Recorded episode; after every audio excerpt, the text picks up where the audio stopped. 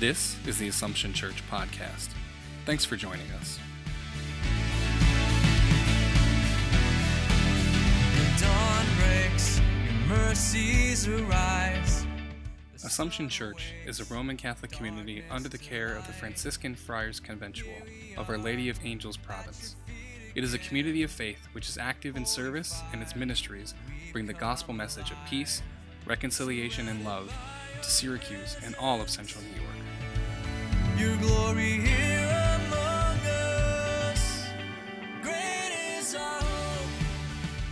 I find it strange that whoever it was in their wisdom picked this weekend as Priesthood Sunday didn't see perhaps the gospel reading. Because I don't know about you, but for me, the first thing that I thought of when I thought of one who leads this little child, this little one astray, should have a millstone tied around their neck and thrown into the sea, the first thing that came to mind was sexual abuse by priests and the great scandal, betrayal, and horrific crime of abusing a child. So it's a weird place to put Priesthood Sunday, but it is what it is. And upon reflecting on it, I thought of this that first of all, you know, we don't have to go through this whole thing about the abuse again. We know that the abuse by clergy is real, it is historical, it has caused people great damage and great pain. And here in Syracuse, we are in that process. We've begun that process of mediation under the Chapter 11 bankruptcy proceedings. Now there's, I think, 367 cases, and they're going to go through a process of mediation. And so it won't be just whose lawyer is louder, whose lawyer is faster. Federal judges and mediators will sit and look at each case and see what needs to be done. But you know, it's clear from research that the Catholic Church is not the only organization that has experienced abuse by its leaders. Abuse by Roman Catholic priests is at the same level as it is in other denominations, especially Protestant denominations. So perhaps celibacy is not the key factor. We also know that many of the abuse cases of the 367 here in Syracuse, some of them are scouting leaders, teachers, teachers' assistants, sports uh, coaches, it's all sorts of people.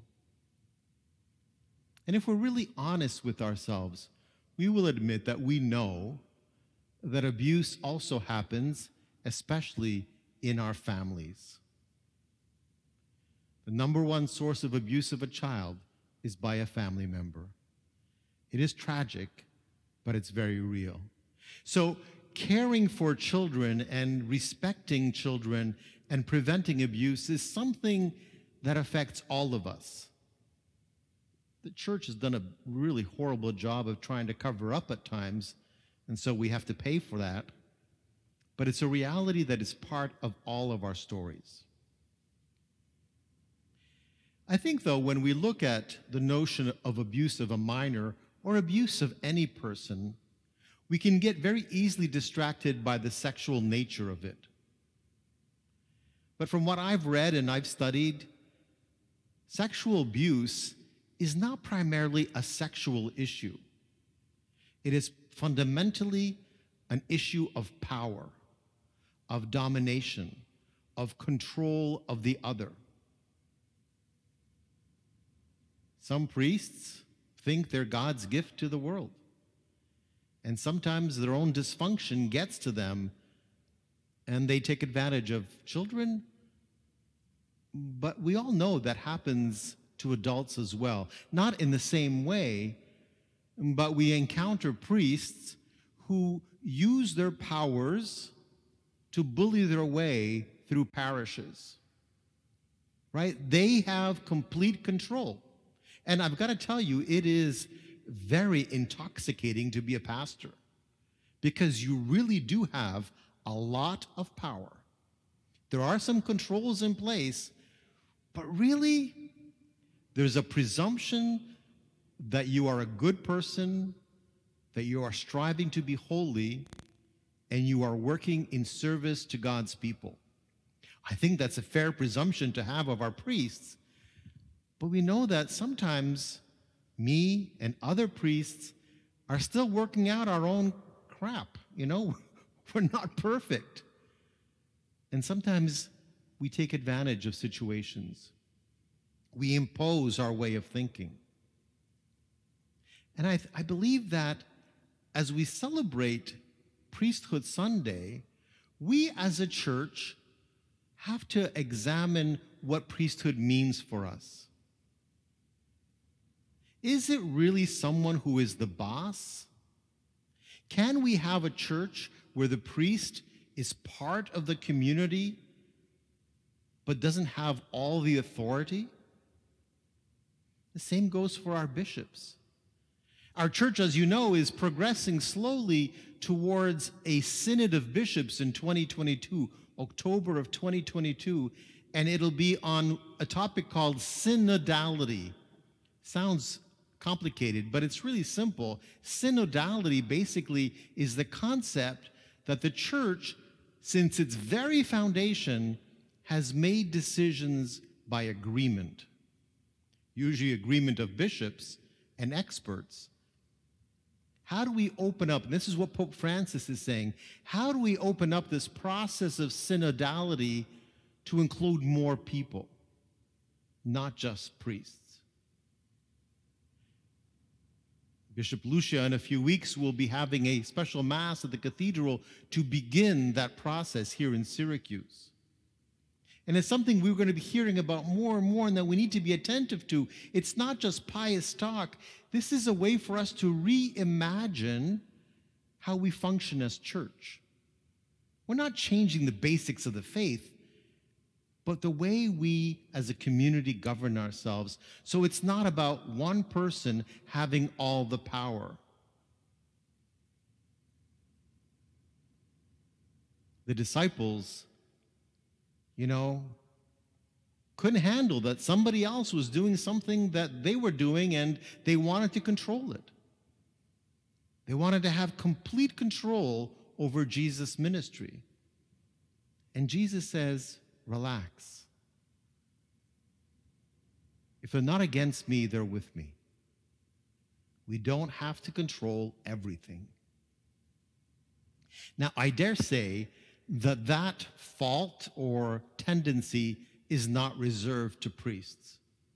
All of us at different times in our lives want to tell God what God ought to do, right? In our heads, most of us have had and do have a plan for our life. And oftentimes, most of our prayer is a prayer to God saying, Lord, here is my plan. Would you please follow it? And good luck with that, right? It doesn't happen that way.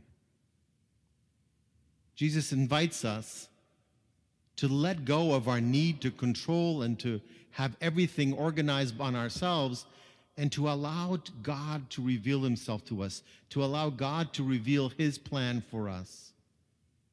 But it's scary as heck. It's scary as heck to let go and to trust.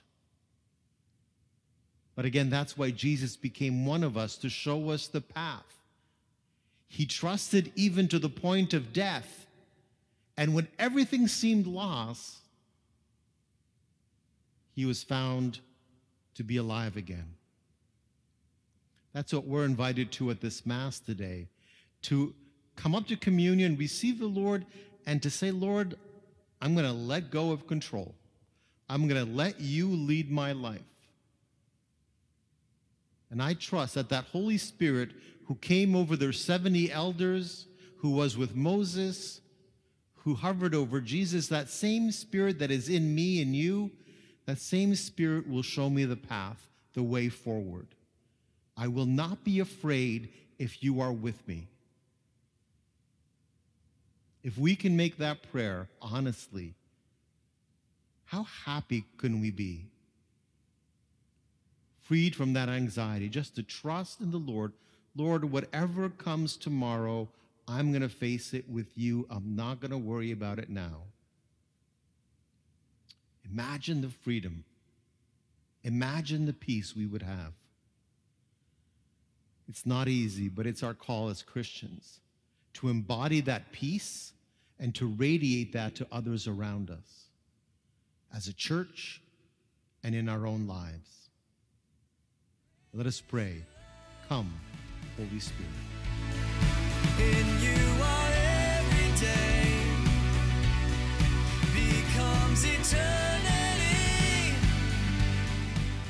Thanks for listening to the Assumption Church podcast. To listen to more episodes, connect with us in our community, or join us for worship, please visit AssumptionSYR.org.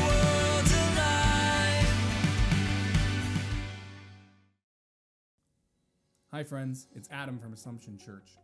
If you like our weekly podcast, I want to invite you to check out Assumption Today, our daily podcast with Friar Robert that's based on the readings and the feasts and celebrations of the church. Episodes are never longer than three minutes, and it's a great way to start your day or to wind down in the evening. You can listen by going to anchor.fm slash assumption today or wherever you get your podcasts. You can also add it to your Alexa smart speaker by saying, Alexa, open Assumption today.